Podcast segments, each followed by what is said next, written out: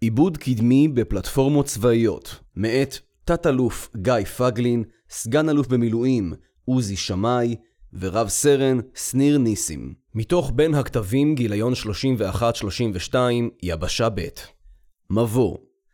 מאז כניסתן לפעילות מבצעית משמעותית בחילות היבשה, היוו פלטפורמות הלחימה המתמרנות את חוד החנית של כוחות היבשה. כלים אלה לקחו חלק משמעותי כבר לפני מאה שנים. במהפכה בהקשרים הצבאיים שבין מלחמת העולם הראשונה הסטטית-אסטרטגית, בעידן הטלגרף, השוחות ורכבות הקיטור, לבין מלחמת העולם השנייה הדינמית-טקטית, בעידן הרדיו, מנוע הבעירה הפנימי ולחימת הבליצקריג. אז היווה הטנק ריכוז יכולות של כוח אש, של ניידות ושל מיגון בנקודה אחת, ומאז התפתח בעיקר בתחומים אלה. עם זאת, קרבות היבשה עברו טרנספורמציה, וסביר שלא נחווה קרבות שריון בשריון, כפי שהכרנו ממלחמות העולם וממלחמות ישראל בעבר.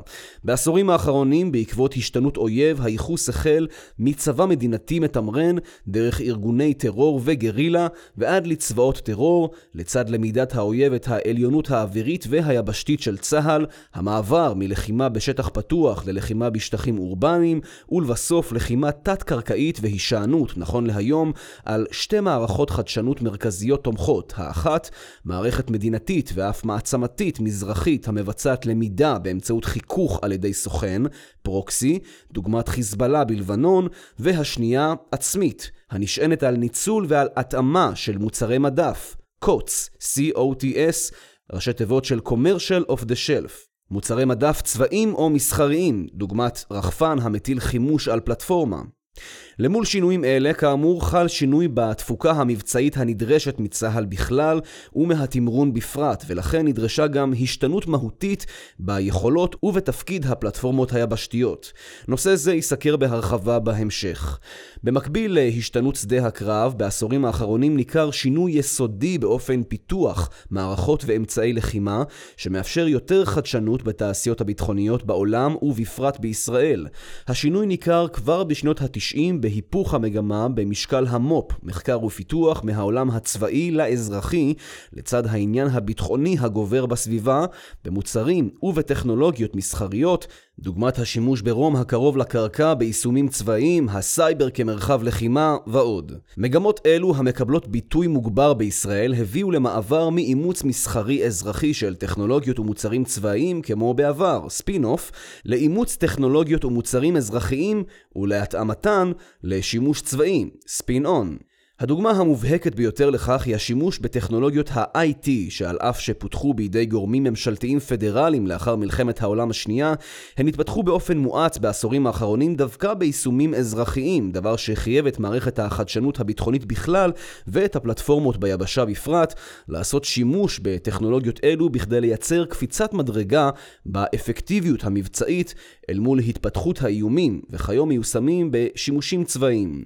בעשורים האחרונים, מתוך טכנולוגיות טכנולוגיות אלה עברו ארכיטקטורות העיבוד בענן והיחסיות שבין העיבוד בענן לעיבוד בקצה, בפלטפורמה הצבאית או האזרחית, שינויים משמעותיים זה לצד זה, החל מימי המחשב הראשון, אניגמה, דרך המיינפריים והמסופים, ה-P C בקצה, על רשת האינטרנט, ועד לטלפונים הניידים בקצה, על רשת הסלולר.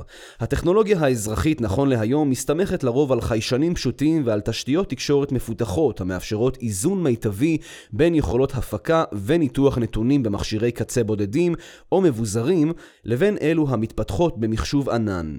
איזון זה נשמר יחסית בעולם הצבאי, כאשר מדובר ביכולות המיושמות באתרים נייחים ככלל ובמפקדות בפרט, אך הוא מופר כאשר מדובר בפלטפורמות צבאיות יבשתיות מתמרנות, אשר לרוב מבצעות את יהודן תחת אילוץ של ספקטרום מוגבל וחשוף למתקפות.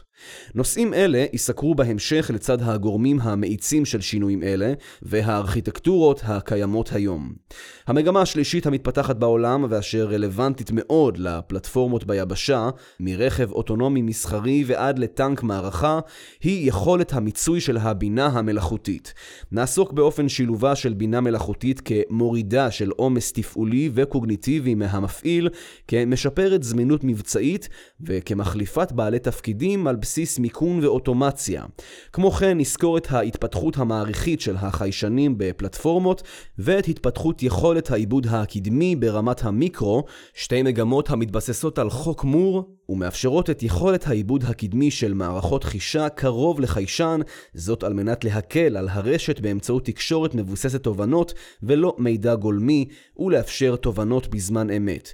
בהמשך תתואר ההתפתחות של הפלטפורמות ביבשה, ונעמוד על היתרונות המבצעיים לשימוש בפלטפורמות יבשתיות לעיבוד קדמי בשדה הקרב המודרני.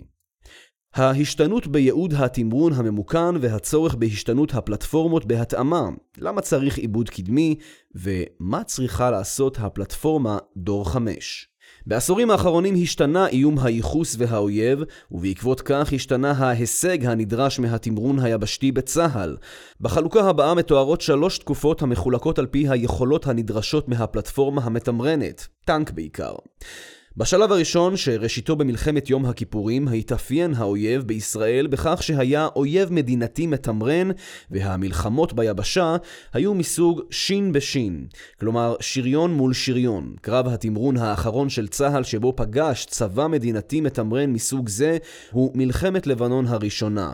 השתנות האויב למול העליונות היבשתית הצהלית, לכאורה, הייתה התחלת שימוש נרחב בטילי נונטט ומעקבי תמרון נוספים. החל מהסגר של יום הכיפורים ועד לקורן של מלחמת לבנון השנייה, שהופעל כבר על ידי כוחות הנטמעים בשטח פתוח. בתקופה זו השתנות הפלטפורמות הייתה בעיקר לצורך שיפור היכולות של כוח אש, ניידות ומיגון, ונמדדה בעיקר על פי פרמטרים אלה.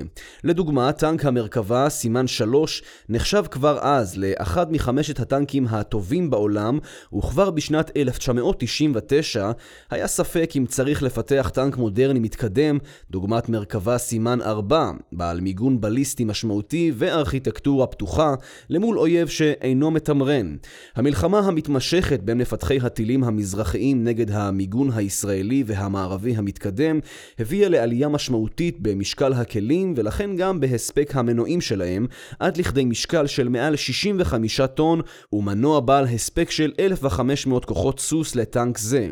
תפיסת הלחימה של צה"ל לאחר השלום עם מצרים ולאחר מלחמת לבנון הראשונה החלה להשתנות מלחימה מבוססת תמרון ללחימה מבוססת אפקטים של אש ומודיעין, עד לערב מלחמת לבנון השנייה בתקופת הרמטכ"ל דן חלוץ.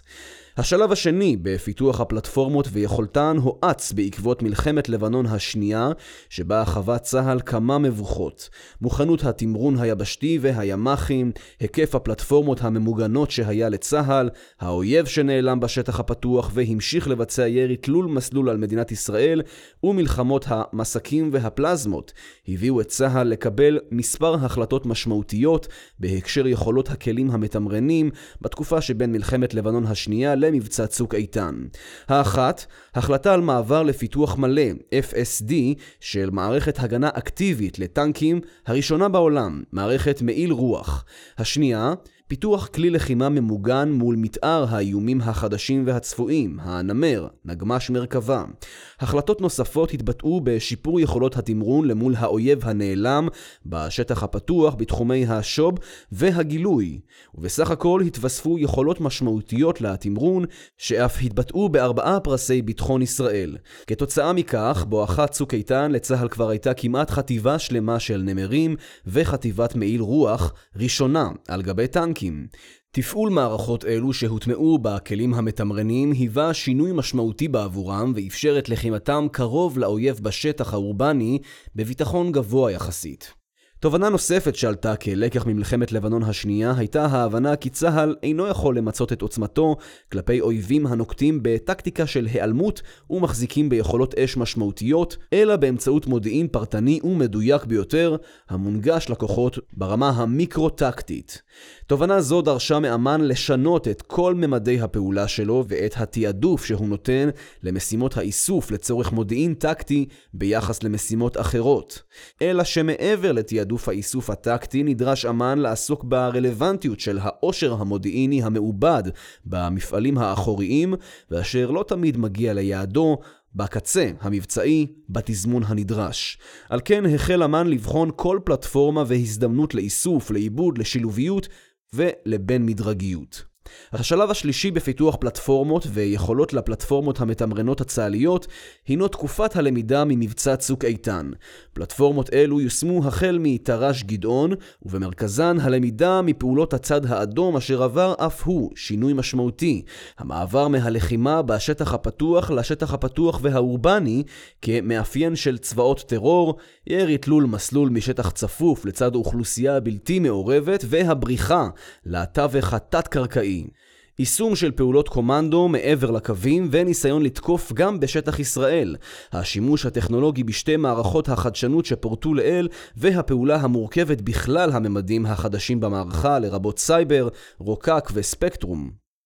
למול מגמות אלה פותחו בצהל כלים חדשים דוגמת האיתן, פלטפורמת רקם גלגלי הממוגן ביותר בעולם, בעל יכולות לחימה אורבניות משופרות, תחמושת חדשה רלוונטית לטנקים בסביבה אורבנית וכן יכולות נוספות.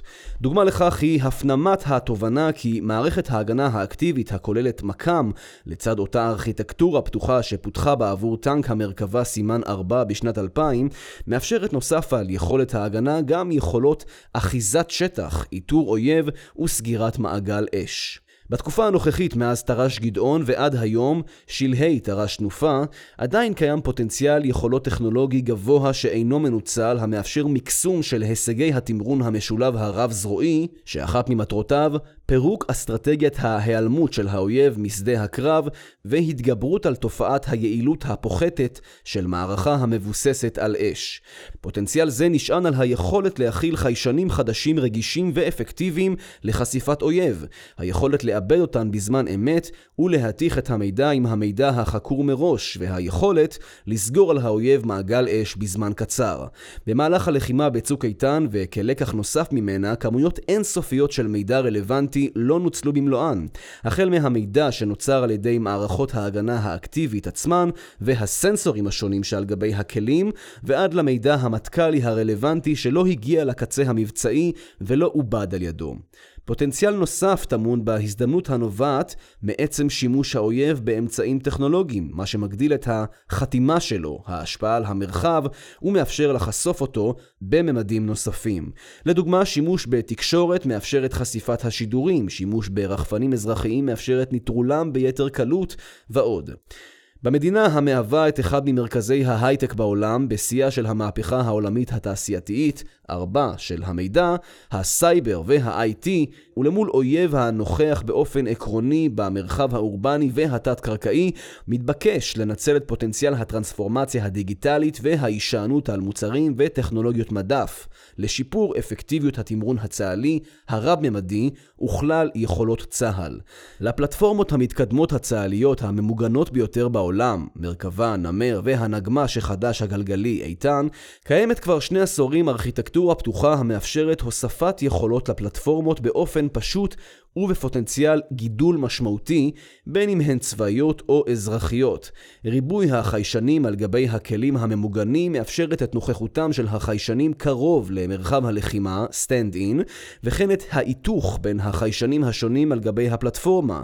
נוסף על כך, היכולת של כלים אלה לייצר אנרגיה ובזכותה גם קישוריות גבוהה, מהווה הזדמנות ליצירת מכונת לחימה אפקטיבית הרבה יותר, בשילוב עם יתר הפלטפורמות ביבשה, בפרט ובצהל בכלל. הצטיידות באמצעי חישה מתקדמים, פיזורם במרחב בכמויות גדולות וחיבורם ברשת תקשורת מחייבת ארכיטקטורת רשת אופטימלית שתאפשר את איתור האויב הנעלם בזמן, טרם ירה לעבר כוחותינו, ואת השמדתו בזמן קצר באמצעות סגירת מעגל אש מהירה. הארכיטקטורה צריכה לאפשר את עיבוד המידע המגיע מכלל החיישנים שעל גבי הפלטפורמה ומזוגו עם מידע המגיע מפלטפורמות שכנות, לרבות רחפנים וכתב"מים צהליים, ומכלל המידע הטקטי הנגיש, וכל זאת בזמן אמת. המאפשר העיקרי למימוש ארכיטקטורה מסוג זה היא הפלטפורמה הממוגנת המייצרת אנרגיה, יכולת עיבוד קדמי וקישוריות כמעט ללא הגבלה במרחב הלחימה הטקטי. בעתיד, עם הבשלתן של פלטפורמות מאוישות מרחוק ביבשה, ייקחו גם הן חלק מארכיטקטורה זו ויחוברו למרחב הטקטי לצורך עיבוד קדמי של התוצרים שלהם. למעשה, במבט כולל של הנדרש מפלטפורמות לחימה בשדה הקרב לאורך הדורות, חל שינוי מהותי במאפיינים הנדרשים מהפלטפורמה כפלטפורמה בודדת בעלת יכולת אש, מיגון וניידות לפלטפורמה מתמרנת ומקושרת לקבוצת לחימה המאפשרת את עירור השטח, את הבנתו ואת אחיזתו. ממאמץ תמרון לצד מאמץ אש ומודיעין נולד מאמץ משולב חדש של תמרון, אש ומודיעין. עיבוד בקצה ועיבוד בענן בעולם האזרחי. בשנות ה-שישים וה-שבעים של המאה הקודמת, הארכיטקטורה המרכזית שבה נעשה שימוש בעולם המחשבים הינה מחשב מרכזי, מיינפריים. המחשב המרכזי הראשון, אניגמה, הוא תוצר של פיתוח צבאי שבמקור נועד לפצח את ההצפנות של הגרמנים במלחמת העולם השנייה. לאחר שהחל שימוש מסחרי במחשב מסוג זה, ספינוף, בשימוש צבאי, אפשרה ארכיטקטורה זו לארגונים גדולים להריץ מספר רב של יישומים ולבצע פעולות עיבוד שונות של נתונים אלו על ידי גישה ממסופים שהיו למעשה מסקים פשוטים שהציגו שולחן עבודה מרוחק. כאשר החל השימוש המסחרי בטכנולוגיית המחשב לצרכים פרטיים, המחשב האישי פי סי שחיסל את הארכיטקטורה שקדמה לו, ולאחריו הופעת האינטרנט בשנות ה-התשעים, החלה התפתחות מואצת של השוק בארכיטקטורה של ביזור עם מודל של שרת לקוח, שבו קיימת יכולת חישוביות מוגבלת בצד הלקוח, אשר מייצר בקשות עיבוד מול צד השרת. הארכיטקטורה השלישית שהתפתחה הינה ממשקי המובייל והענן, שהחלה במחצית העשור הקודם וממשיכה להתפתח הן בצד המובייל והן בצד הענן עד היום, שוב על חשבון הדור הקודם, ה-פי סי. בארכיטקטורה זו מאפשרות ספקיות התקשורת ליותר משתמשים לגשת לאותה חומרה בענן. המגמה הבאה שהניצנים שלה החלו בשנתיים האחרונות היא מחשוב קצה מתקדם ומבוזר בעל יכולות עיבוד וחישה משמעותיות. דוגמה למימוש המודל החדש היא כלי הרכב בכלל וכלי הרכב האוטונומיים בפרט. כל מכונית אוטונומית מייצרת כחמישה טראבייט של מידע גולמי ליום, מה שמייצר אתגר בלתי אפשרי בהעלאת הנתונים לענן לעיבוד ולהחזרת תוצאות רלוונטיות לרכב בזמן אמת. את התהליכים האלה של שינוי ארכיטקטוני בתפיסת המערכת והדיאלקטיקה המשתנה בין עיבוד במרחב משותף, אינטרנט בעבר ו-איי או טי היום, לבין יחידת הקצה, תומכת ההתפתחות המעריכית המתמדת ביכולות החישוב והחישה של יחידת הקצה. זאת לעומת התפתחות איטית משמעותית של יכולת הרשת לשאת את העומס הנדרש הגובר וההתפתחות האיטית של יכולת אגירת האנרגיה ביחידת הקצה. ניתן לראות את ארכיטקטורת החישוב בקצה כפי שנפוץ לתארה כיום. ארכיטקטורה זו כוללת מכשירי קצה ניידים בעלי חיישנים רבים, יכולת עיבוד משמעותית ותקשורת מגוונת ורחבת סרט. מכשירי הקצה מתקשרים עם תחנות בסיס מקומיות המאפשרות העברת מידע ממספר רב של מכשירים לתחנות עיבוד קצה קדמיות קרובות, המאפשרות ניהול שירותים מרובים, חישוביות חזקה, אנרגיה וזיכרון בזמנים קצרים. תחנות אלו הן בעלות קישוריות ביניהן, שאינה הכרח, וקישוריות רחבת סרט ואנרגטית, ליכולות ענן לשימושים שאינה מחייבים זמן אמת. למגמת התפתחות העיבוד הקדמי ומחשוב הקצה, מספר מאיצים טכנולוגיים במגוון תחומים, בראשם חוק מור הממשיך להיות תקף, כפי שניתן לראות, בהתפתחות יכולת החישוביות בליבת עיבוד בודדת. לצד ההתפתחות הטבעית ביכולות החישוב, חל גידול מעריכי בחמויות המידע המיוצרות על ידי חיישנים בקצה, הנובע מגידול ברזולוציית המצלמות, הוזלה משמעותית של החיישנים ומזעור. מגמת העיבוד הקדמי אינה רק בהקשר של הדיאלקטיקה בין הרשת לבין הפלטפורמה, אלא גם ברמת המערכת עצמה. לדוגמה, האבולוציה של מערכת תצפית מסוימת הנמצאת בטנק המרכבה, אשר התחילה ממחוש אופטי עם שתי תיבות עיבוד אלקטרוניות, כל זה בנפח ומשקל מכובדים בתוך הפלטפורמה. ככל שחלפו הדורות גדלה הרזולוציה של הגלאים האלקטרואופטיים, כלומר נוצר יותר מידע, ובמקביל השתפרה יכולת החישוב כך שנוצרה מגמה המצמצמת את נפח המחשוב והתקשורת הנדרשת, תוך גידול מעריכי בכמות המידע. תוך מספר דורות הצטמצמו המחשבים התומכים לאפס, ואלקטרוניקת העיבוד הקדמי של החיישן הפכה לצמודת המחוש עצמו, הכוונת, ובהמשך אינטגרלית עם הגלאי. מכפלת כמות המידע המופקת מכל חיישן בכמות החיישנים המתפזרת בתפוצה רחבה כחלק מארכיטקטורת ה-איי או טי, Internet of Things, מחייבים את יישומה של ארכיטקטורה היררכית בין עיבוד מידע בחיישן עצמו, העברתו לעיבוד בתחנות קצה גדולות יותר, ומשם בהינתן רשת תומכת לענן. ההבדל בין ארכיטקטורת עיבוד המידע בפלטפורמה מסחרית לבין פלטפורמה צבאית מתמרנת. כפי שהוצג והודגם בפרק הקודם, עיבוד בקצה רלוונטי ונדרש בעולם האזרחי לאור ההתפתחויות בכמויות המידע המיוצרות על ידי חיישנים, יכולת החישוב והרשת, בעיקר בעולם ה-איי או טי כדוגמת ערים חכמות, מכוניות אוטונומיות ומפעלים מתקדמים. גם בעולם הצבאי הפוטנציאל לשימוש בטכנולוגיית ה-איי או טי, היכולת לבצע עיבוד קדמי, סטנד-אין, בפלטפורמה או במרחב שבה היא נמצאת, רלוונטי ונדרש לצד ההתפתחות בחיישני והמידע בקצה, שמרביתו מרוכז בפלטפורמות מאוישות או רובוטיות, כחלופה המאפשרת למשל הפעלת רוקק בעומק. אתגרי העולם הצבאי אל מול העולם האזרחי בעיבוד קדמי בקצה באים לידי ביטוי באופן המובהק ביותר בנקודות הבאות. אתגר הניידות. התמרון הממוכן נייד מעצם טבעו ומתנייד במרחב גיאוגרפי ללא גישה מוקדמת, לפיכך לא יכול להסתמך על תשתיות קבועות, כמו כן כל יחידת קצה מוגבלת בנפח, במשקל ובאנרגיה שהפלטפורמה מאפשרת לשאת. אתגר הרשת. מכיוון שהרשת הינה אלחוטית בלבד ולא מסתמכת על תשתיות קבועות, היא מוגבלת בסיסית על ידי הספקטרום, התווך הגיאוגרפי ואיום השיבוש. דרישות אר טי. תוצרי עיבוד המידע משמשים לרוב בהפעלת מערכות נשק המחייבות תגובתיות מהירה על מנת לאפשר בטיחות גבוהה וערך מבצעי המתאפיין בסגירת מעגלי אש מהירה מול מטרות בעלות זמן חיות קצר. עניין זה קיים גם ברכבים אוטונומיים בעולם המסחרי, ולכן קיימת התפתחות טבעית של הטכנולוגיות התומכות דרישה זו.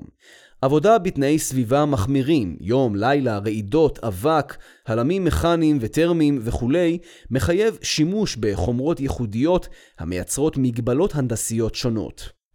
משך פעילות רציפה, כמות האנרגיה וזמינותה מוגבלים ביכולות לוגיסטיות של תדלוק ואו החלפת סוללות. לנוכח אתגרים אלו, אנו עדים לתופעה שהוגדרה כספין-און, מעבריות של טכנולוגיות מהעולם האזרחי לצבאי, כהיפוך מגמה המתרחש בשנים האחרונות. היפוך מגמה זה מתחזק גם לאור כוחות השוק הגוררים השקעות אזרחיות משמעותיות יותר במחקר ופיתוח אל מול אלו המתבצעות בתחומים הצבאיים. לצד היפוך המגמה במעבריות הטכנולוגית, גם העולם האזרחי וגם העולם הצבאי מתאפיינים ביכולות חישוב וחישה הגדלות אקספוננציאלית בקצה. עם זאת, קיים גידול הפוך בתווך התקשורת וביכולת ייצור האנרגיה המתאפיין בקצב התפתחות טכנולוגי איטי יותר באופן משמעותי. ההבדל המשמעותי ביותר בין העולם הצבאי לאזרחי הינו הרשת. הרשת בעולם האזרחי מייצרת איזון ומרחב עיבוד משותף בין יכולות הענן ויכולות הקצה, ותורמת להתפתחות המואצת של הטכנולוגיות בשני המרחבים. לעומת זאת, בעולם הצבאי קיימת לסירוגין קישוריות בין העולמות, אך זו לרוב מוגבלת לאור צורכי הניידות, מוגבלות הספקטרום והיותו מותקף כחלק מהלחימה. מוגבלויות אלו, לצד האתגרים המובאים לאל, מייצרות שני מרחבי עיבוד מקושרים, בקצה ולקצה, שאינם מהווים מרחב עיבוד משותף בזמן אמת, בדומה לעולם האזרחי. על כן, טכנולוגיות המבצעות ספין-און מצריכות ארכיטקטורה המאפשרת לנצל בצורה מיטבית את יתרונותיהן, למשל, קיומו של איי או בי טי, בשדה הקרב, באמצעות פלטפורמה. בינה מלאכותית בקצה. רבות נכתב על בינה מלאכותית ועל יכולתה לתרום בשדה הקרב בזמן אמת באופן טקטי. כאשר מדובר על עיבוד בקצה, מרבית האלגוריתמים כיום כבר אינם מבוססים על עיבוד קלאסי של למידת מכונות, Machine Learning, כדוגמת רגרסיה, K-means ודומיהם, שכן רשתות נוירונים תפסו את מקומם של מרבית אלו. רשתות נוירונים על סוגיהן מאפשרות כיום מגוון של יכולות טקטיות פרקטיות כדוגמת הורדת עומס תפעולי וקוגניטיבי של המפעילים, החזקה חזויה כמשפרת זמינות מבצעית וכמחליפת בעלי תפקידים על בסיס מיקון ואוטומציה, למשל תצפיתן רחפנים, מאבטח היקפי לטווחים קרובים וכדומה. דוגמאות לשימושיות של רשתות נוירונים, בינה מלאכותית, בתהליכים טקטיים. סגמנטציה. רשתות סגמנטציה מאפשרות ביצוע של ניתוחי שטח אוטומטיים על בסיס מצלמות שונות ולימוד מכונה אוטומטית כיצד לחקור גזרה מסוימת ביעילות גבוהה יותר, כפי שמלמדים לוחמים על שטחים שולטים ונשלטים. קלסיפיקציה. פייפליין עיבוד וידאו המבוסס על רשתות קלסיפיקציה לסוגיהן מאפשר מלבד איתור אובייקטים רצויים בתמונות על פי הצורך המבצעי המוגדר, גם איתור של תרחישים מורכבים המורכבים ממספר אירועים פיזיקליים שונים אשר בעבורם רלוונטי למשוך תשומת לב מהמפעיל. חיזוי. חיזוי תקלות מבוסס מערכות לומדות ורשתות נוירונים מאפשר כיום לבצע חיזוי של תקלות טוב יותר על בסיס מספר מועט של חיישנים ואירועים שהינם לכאורה בלתי תלויים. הסקת מסקנות זו מאפשרת צמצום של שגרות החזקה שמייצר התייעלות כלכלית מיידית וזמינות מבצעית גבוהה יותר. זיהוי קולי. עוזרות קוליות הינן חלק בלתי נפרד מחיינו ומהדרות כיום כל בית חכם. שימוש מבצעי טקטי ביכולות זיהוי דיבור המבוססות על רשתות נוירונים מאפשר למשל הורדת עומס תפעולי על ידי האזנת המכונה לרשת הקשר ויצירת תמלול שלו.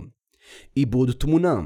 שיפורי תמונה מבוססי רשתות נוירונים מאפשרים כיום מגוון של יכולות טקטיות, כדוגמת תמונות צבעוניות במצלמות תרמיות, קבלת תמונה מיטבית ממצלמות יום בתאורה נמוכה, אומדן מרחקים על בסיס מצלמה אחת, מונודפת ועוד. למידה מחיזוקים, reinforcement. שימוש במערכות סימולציה מתקדמות ואלגוריתמי ניתוח שטח על מנת לייצר המלצה על מסלולי נסיעה מיטביים. מדעי הנתונים. שימוש ברשתות לזיהוי מגמות בכמויות נתונים גדולות, נעדיף שלא לסנן התראות שווא, אלא לאבד את כלל המידע הגולמי מהחיישנים, בכדי לקבל תמונת מצב רחבה ככל הניתן, והצלבה שלהם בין יצרני נתונים שונים, על מנת להפיק את המרב מאושר המידע. מגוון יכולות החישה האפשרויות על גבי פלטפורמות בשילוב עם מגוון היכולות שהוזכרו לאל, מהוות את מהותו של העיבוד הקדמי. מנקודת מבט זו, ניכר כי הזרמת כלל המידע המתקבל מהחיישנים השונים על גבי הפלטפורמות או בקרבתן לליבות עיבוד במרחב הסיבים, על מנת לבצע עיבודים שונים כדוגמת אלו שהוזכרו, לא רק שאינו מתאפשר לעתים בגלל ניתוקי תקשורת, אלא מחייב תקשורת רחבת סרט איתנה שאינה סביבה סבירה ליישום יעיל בפריסה רחבה בתמרון ובטח שלא בעומק. הפלטפורמה וארכיטקטורת עיבוד קדמי. פלטפורמה צבאית מוגדרת ככלי נייד אשר נושא ומשתמש במגוון של ציוד ייעודי המאפשר ביצוע משימות צבאיות הדרושות בשדה הקרב, כלומר אוסף של יכולות המרוכז באמצעי יחיד. ביבשה, הפלטפורמות הרלוונטיות העדכניות נכון להיום הן טנק המרכבה, משפחת כלי הנמר והאיתן. במהלך השנים שיפר צהל את יכולות התמרון שלו הן באמצעות פלטפורמות מאוישות מתקדמות יותר, בפרמטרים הבסיסיים של מיגון, קטלניות וניידות, והן באמצעות יכולות חדשות על גבי פלטפורמות אלו. כבר לפני שני עשורים עם פיתוח טנק המרכבה סימן ארבע נולד צורך בתכונה רביעית לכלים, יכולת האינטגרציה של יכולות חדשות, אדפטיביות, ולצורך זה הוגדרה כבר אז ארכיטקטורה פתוחה בכלים. יכולת זו אפשרה את התקנת מערכת ההגנה האקטיבית מעיל רוח בכלים, באופן שלא רק מאפשר פשטות, אלא גם ניצול הנכסים שבמערכת זו לצרכים נוספים מאשר הגנה, תוך קיום אינטגרציה עם יתר המערכות בכלים.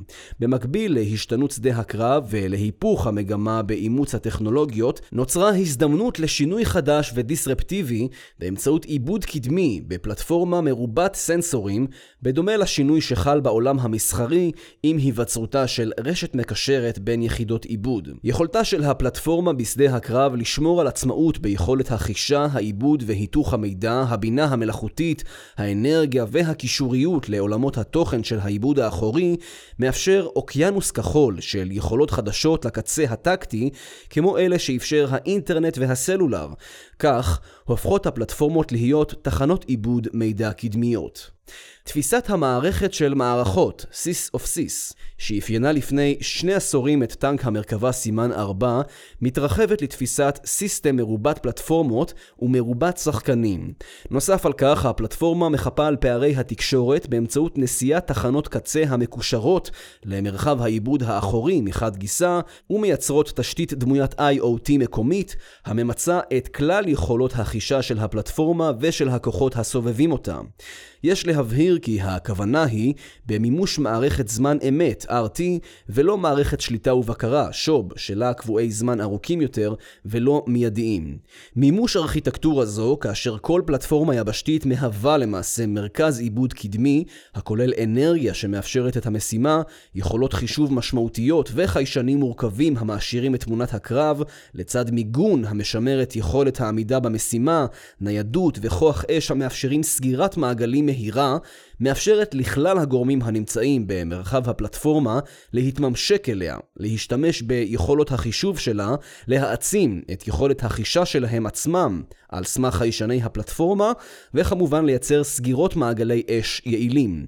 מודגש גם כי שילוב סנסורים רבים ואף זולים בעלי אף איי אר, False Alarm Rate, גבוה, כלומר שלילי, יחד באותה פלטפורמה, יוצר בהינתן עיבוד קדמי ובינה מלאכותית, יכולת לקבל תוצר משמעותי ואפקטיבי לא פחות מקיומם של סנסורים מדויקים מרחוק. מאפיינים חשובים בתכנון ארכיטקטורת העיבוד הקדמי במרחב הפלטפורמה. אבטחת מידע. בהעברת מידע מחיישנים מרובים ברשתות רחבות סרט לטווחים רחוקים, קיים אתגר בהבטחת המידע בתווך מפני תוקף פוטנציאלי היכול ליירט את המידע ולמנוע את העברתו, להאזין לו ולהכיר את תוכנו, או במקרים מסוימים לשנותו ולייצר מצג שווא לצרכן המידע.